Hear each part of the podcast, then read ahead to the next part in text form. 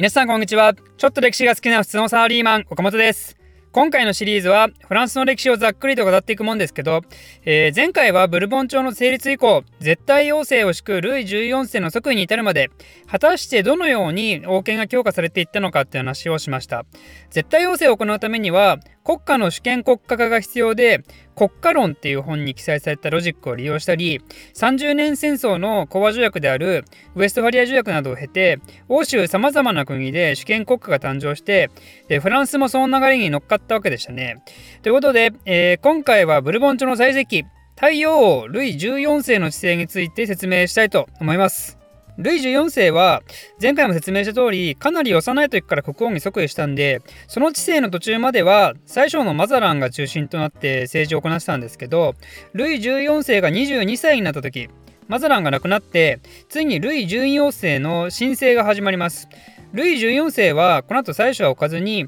基本的に自らが率先して政治を行う体制を敷いたんですけどだけどそんなルイ14世もこいつはいいなということで重用した人物もいてその代表的なのはコルベールっていう財務総監ですね。コルベールって以前あのアメリカ独立のシリーズでもちらっと出てきた人ですよね。あのフランスってルイ14世の少し前の時代から北米新大陸に進出したんですけどでもイングランドとかオランダとか他の国に比べてすごくこじんまりとしていたっていうか他の国が国策で新大陸プロジェクトを実施したのに比べるとフランスの場合は個人商人たちが自分たちの商売のために赴くパターンが多くてそんでビーバー狩りをして毛皮でちまちま稼ぐみたいなね。そんなことしかしてなかったんでそれに対して苦言を呈したのがコルベルだったともっと我々も本気出さないとダメじゃないかってことを言ってでこれ以降フランスも北米新大陸への本格的な進出をしていったんですね。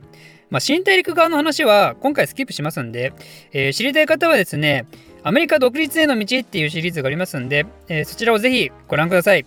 で、ルイ14世の知性の特徴として他に何があるかというと、彼はですね、戦争大好きマンなんですね。あの、太陽王の名にふさわしくですね、自分こそが欧州の太陽なのであると言わんばかりにね、領土の拡大に対する野心が並々溢れまくってるんですよ。フランスはそれまでずっと戦争やってきてる感はありますけど、まあ、ルイ14世の時はこれまたすごくて、なんと彼の申請期間のうち半分以上は戦争してるんですね。ルイ14世が実権を握ってから起こした最初の戦争は1667年のフランドル戦争ってもんですけどこれは当時スペイン領だった南ネーデルラントの相続権をめぐる争いですね。でこれに驚いたのが当時独立して間もないオランダだったんですね。なんじゃこいつって。なんじゃこいつ俺らの方向かってきとるやんけって。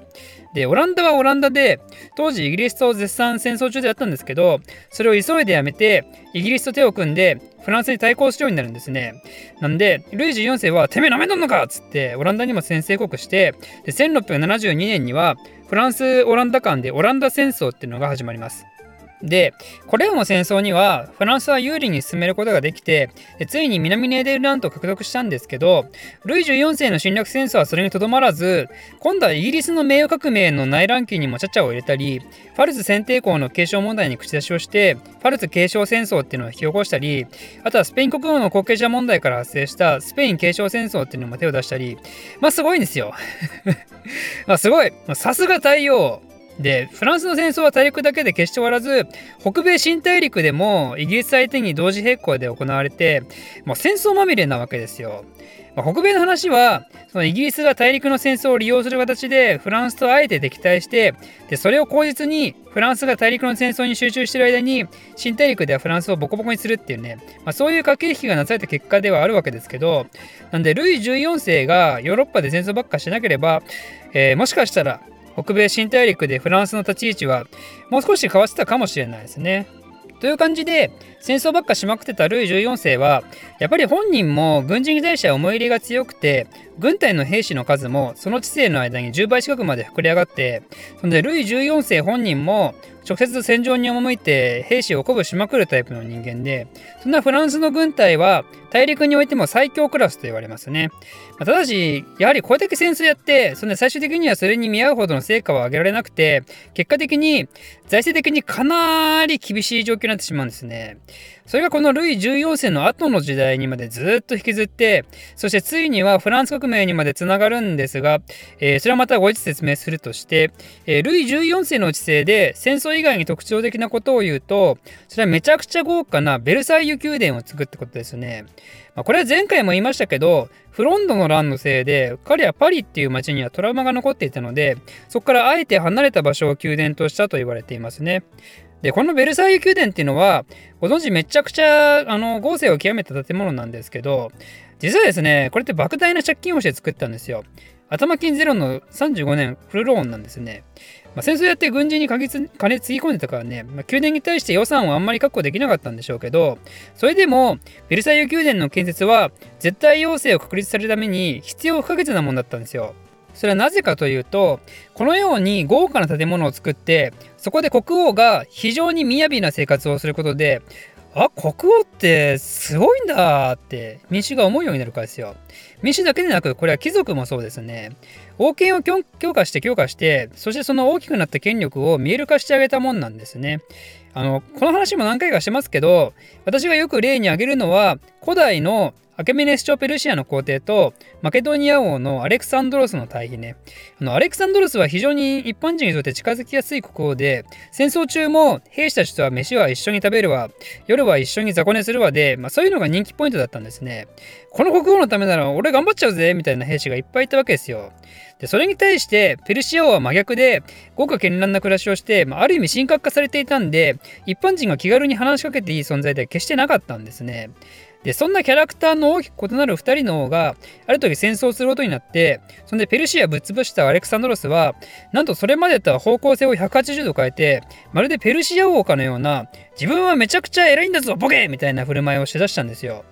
で、それにはやっぱり理由があって、ペルシアっていう広大な土地を治める以上、今までのように国民とフェイス2フェイスで仲良くやっていくなんて到底できないんで、だったら自分っていう存在を高めて、勝手にイフしてくれるようになった方が、変な反乱も起きないし、自分が各地方に飛び回ることもないし、もう統治コストが安いと。すなわち、これこそが王権の資格化の持つ効果であって、おそらく同じことをルイ14世も企んだわけですよ。太陽王なんて呼ばれてるのもまさにそれと同じで、実はこれは太陽王とあえて呼ばせてたみたいな話もあって、ルイ14世なりのフランス国王絶対君主へのプロデュース大作戦なんですね。でそんな感じでルイ14世はベルサイユ宮殿っていう場を利用してその権威を意図的に大々的に見せるようになってからベルサイユ宮殿の宮廷生活っていうのはですね非常に堅苦しいものになっていくことになってもう生活の至るとこで様々なものが儀礼化されていくんですね。まあ、日本の今日の都をイメージしてもらえばちょうど良いと思うんですけどそれぞれ階級に応じて